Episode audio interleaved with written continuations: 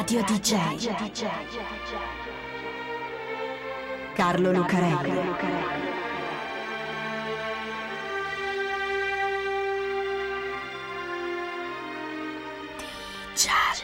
Radio DJ è ancora Di Giallo con Carlo Lucarelli, il radiodramma di Radio DJ.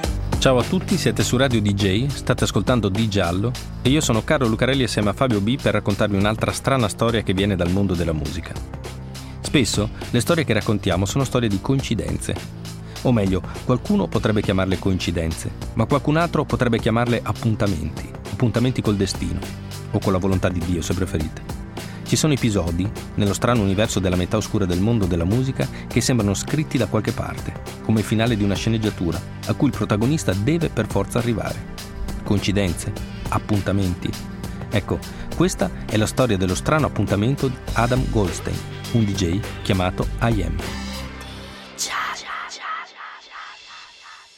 Le fotografie sono impressionanti.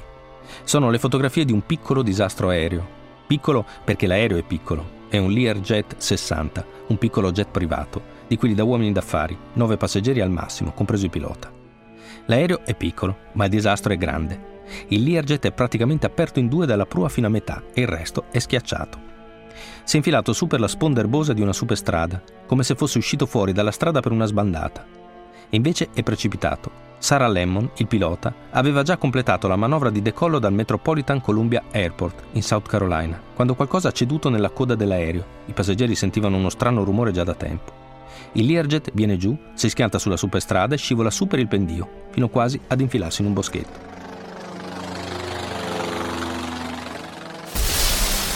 Sull'aereo c'erano sei persone. Due, il pilota e il copilota, muoiono sul colpo. Stavano seduti proprio davanti, naturalmente e muoiono anche un tecnico di studio e una guardia del corpo. Perché il quinto passeggero di quell'aereo, uno di quelli che si salva, è un musicista famoso, è Travis Becker, l'ex batterista dei Blink 182, ex fidanzato di Paris Hilton e un sacco di cose che stanno a metà tra il mondo della musica e quello del gossip. Era stato ad un concerto a Five Points vicino a Columbia e se ne andava vicino a San Francisco per un altro impegno, assieme alla guardia del corpo, un fonico e un amico, un DJ che anche lui aveva partecipato al concerto. Si salva Travis. Finisce al centro grandi ostonati di Augusta in Georgia, perché l'aereo appena caduto, prima si è incendato e poi esploso. Per questo del miracoloso che Travis se la sia cavata soltanto con qualche ustione, anche se grave, e lo dice nella prima intervista che rilascia appena uscito dall'ospedale. La mia più grande paura era quella di essere coinvolto in un incidente aereo, e siccome alla fine è successo sono davvero grato di essere vivo. Anche l'altro superstite del disastro, il DJ, si è salvato per miracolo, uscendo dall'aereo distrutto soltanto con qualche ustione di secondo e terzo grado sulle mani e la testa e una decina di giorni d'ospedale. 19 settembre 2008, ecco, quello è il giorno in cui Adam Goldstein, detto IM, manca il suo appuntamento con la morte. Adam Michael Goldstein nasce a Filadelfia, in Pennsylvania, nel 1973. Non è un musicista di colore che nasce in uno stato del sud degli anni 50. Adam è ebreo, è bianco, di famiglia borghese, in uno stato borghese tranquillo come la Pennsylvania. Però la sua è lo stesso una brutta, bruttissima infanzia difficile. Il demone dell'infanzia e dell'adolescenza di Adam è suo padre. Il signor Goldstein è un tipo rancoroso e violento, che gode a seviziare psicologicamente il figlio. Non è che lo picchi o abusi di lui, ma lo tratta male, lo rimprovera, lo prende in giro, lo umilia e questo può essere altrettanto devastante. Lo dirà nelle interviste Adam. Mio padre sembrava odiarmi, è stato incredibilmente crudele. In realtà il signor Goldstein non è che odi il figlio, è solo che scarica sul povero Adam una serie di frustrazioni, tutte sue, e nelle quali il figlio non c'entra niente, ma non importa. Il signor Goldstein vive male in famiglia perché è omosessuale, ma la sua omosessualità la rifiuta, la nasconde e questo gli crea un sacco di problemi. Allora si droga e pesantemente. La sua vita va a rotoli, finisce dentro perché truffa la banca con assegno a vuoto, la moglie lo caccia di casa, il signor Goldstein si ammala di AIDS e muore. Una brutta storia, quella del povero signor Goldstein, che a noi qui interessa perché si porta dietro anche quella di Adam. In una famiglia così, con un padre così, anche Adam finisce per avere un sacco di problemi. È un adolescente infelice, con la fissazione di essere obeso. Così comincia a drogarsi anche lui. In pochi anni, il povero Adam si ritrova ad essere un adolescente obeso e depresso, dipendente dal crack, senza più nessuna voglia di vivere. Così prende una piccola automatica calibro 22 che apparteneva a suo padre, se la mette in bocca, pensa fuck this e preme il grilletto. La pistola fa cilecca. Adam pensa, ma mi state prendendo in giro, e fracassa la pistola sul pavimento. Poi si decide a chiedere aiuto e sua madre lo fa ricoverare in un centro di riabilitazione per disintossicarlo. Siamo a metà degli anni Ottanta e Adam ha appena mancato un altro appuntamento con la morte. Giallo DJ. Di giallo. La svolta nella vita di Adam avviene all'inizio degli anni 90 davanti alla televisione. Ci sono i Grammy Awards in tv e uno lo ha vinto Herbie Hancock che suona Rocket, uno dei suoi successi. Adam lo vede, sente quella musica sincopata, vede quello che Hancock fa con i piatti e si esalta. Eccola la sua vita, ecco cosa farà da grande, anzi da subito. Suonerà, farà il DJ. Adam ci si mette d'impegno. Perde 60 kg e diventa un DJ.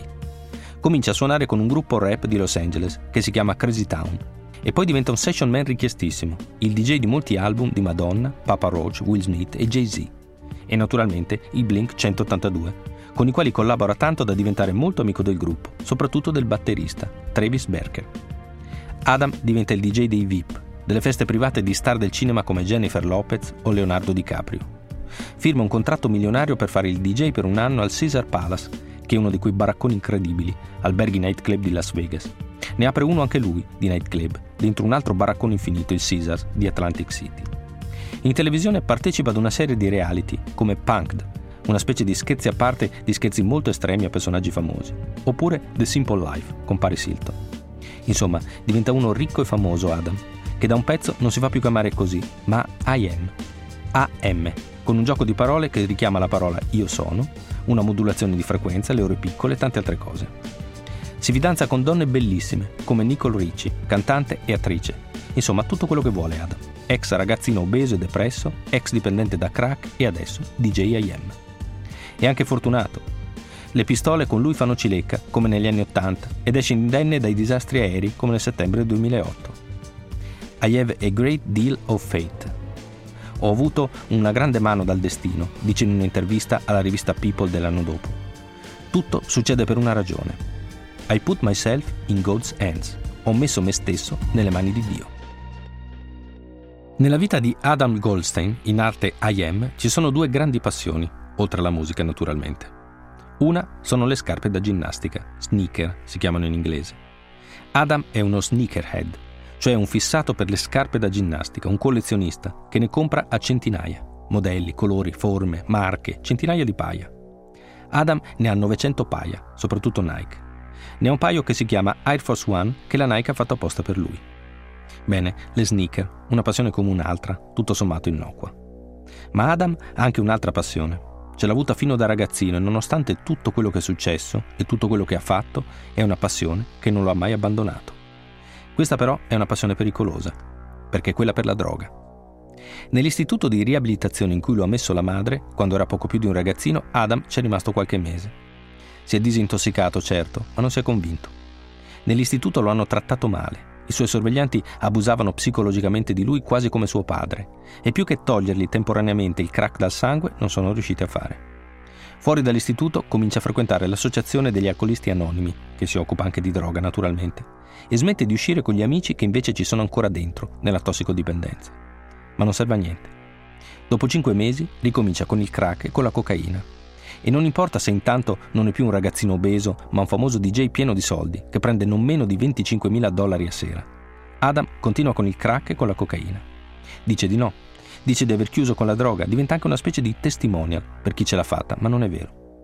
DJ IM, Adam Goldstein, resta un tossicodipendente che non può andare avanti se non si fa di coca e di crack. Anni 80, 2007, sta arrivando il terzo appuntamento di Adam, un altro appuntamento con la morte. I primi due li ha mancati. I put myself in God's hand. Ho messo me stesso nelle mani di Dio. Che succede col terzo? Mancherà anche quello? 28 agosto 2009. Ci sono due amici di Adam che lo chiamano da un po' sul cellulare, senza riuscire a trovarlo. Devono partire insieme per Las Vegas. Loro sono già all'aeroporto. Adam gli aveva mandato un messaggio poco prima dicendo che arrivava ma non si vede. Invece sta arrivando l'ora d'imbarco. L'ora passa, l'aereo parte, gli amici sono ancora lì che lo aspettano e a questo punto cominciano a pensare che sia successo qualcosa. Così chiamano la polizia. Alle 5.22 del pomeriggio, a New York, la polizia sfonda la porta dell'appartamento di Adam, al 210 di Lafayette Street, e lo trova steso nel suo letto, a faccia in giù. Accanto a lui, sul comodino, ci sono parecchie ricette mediche per antidolorifici e ansiolitici che deve prendere per curarsi dallo stress e anche dalle conseguenze dell'incidente aereo che è venuto meno di due anni prima. Ma c'è anche tutto quello che serve per farsi di crack, dalla pipetta per fumarlo ad una borsa piena zeppa di droga. Quando i paramedici chiamati dalla polizia lo portano all'ospedale, non c'è più niente da fare. Adam è morto di overdose. Overdose di crack mescolato a cocaina e tranquillanti una varietà enorme di barbiturici come l'oxicodin, il vicodin e l'oxanax e tanti altri. Qualcuno tira fuori il pettegolezzo che forse Adam si è suicidato, che era stato appena lasciato dall'ultima ragazza, eccetera, eccetera, ma è una cosa molto difficile. Dovrebbe essere un'idea dell'ultimo momento, visto il messaggio tranquillo che aveva mandato ai suoi amici all'aeroporto soltanto qualche ora prima. No, è più facile che sia semplicemente accaduto. Che Adam abbia sfidato la sorte con il crack e tutto il resto e che questa volta gli sia andata male. I put myself in God's hand. Ho messo me stesso nelle mani di Dio. 28 agosto 2009. Questa volta, il terzo appuntamento, il terzo appuntamento con la morte, Adam non l'ha mancato. Radio DJ. Carlo Lucarelli. DJ.